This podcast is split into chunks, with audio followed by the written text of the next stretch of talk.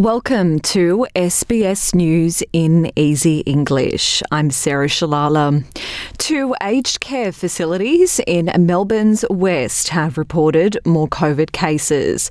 Arcare Maidstone confirmed a second staff member and a resident tested positive.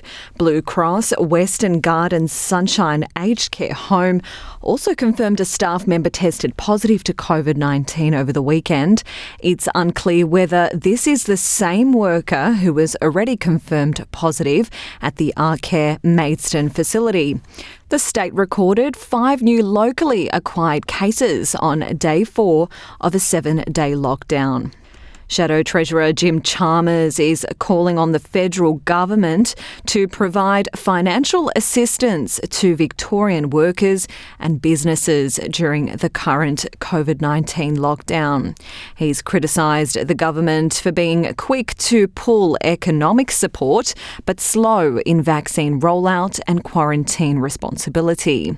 Mr. Chalmers told the Nine Network there should be federal support to match Victorian government packages. We've said for some time that the way that JobKeeper is designed means that you could have extended it for the businesses that still genuinely need it. There's all of this money spraying around for companies that didn't need it. Uh, if they hadn't have done that, there'd be more room to support those businesses and workers that genuinely do. The Victorian government has announced a $250 million support package for around 90,000 businesses affected by the state's fourth lockdown. South Australia's Chief Public Health Officer Nicola Spurrier says 28,000 people who had entered the state from Victoria have not responded to an official text message survey asking about where they had been.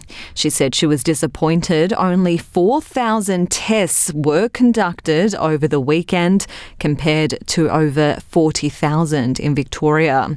Ms. Spurrier says it's impossible there's a COVID 19 community transmission in South Australia and warned against complacency. Australian Prime Minister Scott Morrison is in Queenstown for his first face to face meeting with New Zealand's Prime Minister Jacinda Ardern in over a year. The leaders have flagged China, the Trans Tasman Partnership, and the COVID 19 pandemic as major talking points. Mr. Morrison has said that Australia New Zealand partnership will be even more vital in the years ahead as countries confront an increasingly difficult geostrategic environment. Ms. Ardern has flagged during discussion about COVID 19 planning, saying both are looking forward to the next stage of writing the COVID 19 rulebook. Israel's Prime Minister Benjamin Netanyahu has reacted to an announcement by a small far right party that they would try to form a unity government with his opponents in an attempt to end Mr. Netanyahu's 12 year rule. Mr. Netanyahu urged nationalist politicians who have joined the coalition talks not to establish what he called a leftist government. The Yamina party leader said he had decided to join forces with the country's centrist opposition leader. The pair have until Wednesday to reach an agreement in which they each serve two years as Prime Minister in a rotation deal. In tennis, Naomi Osaka has been fined for skipping her post match press conference after she won against Patricia Maria Tig in France. Osaka had previously announced she would not be meeting any of her contractually mandated media obligations during the Open. However, she was warned about escalating consequences, including default.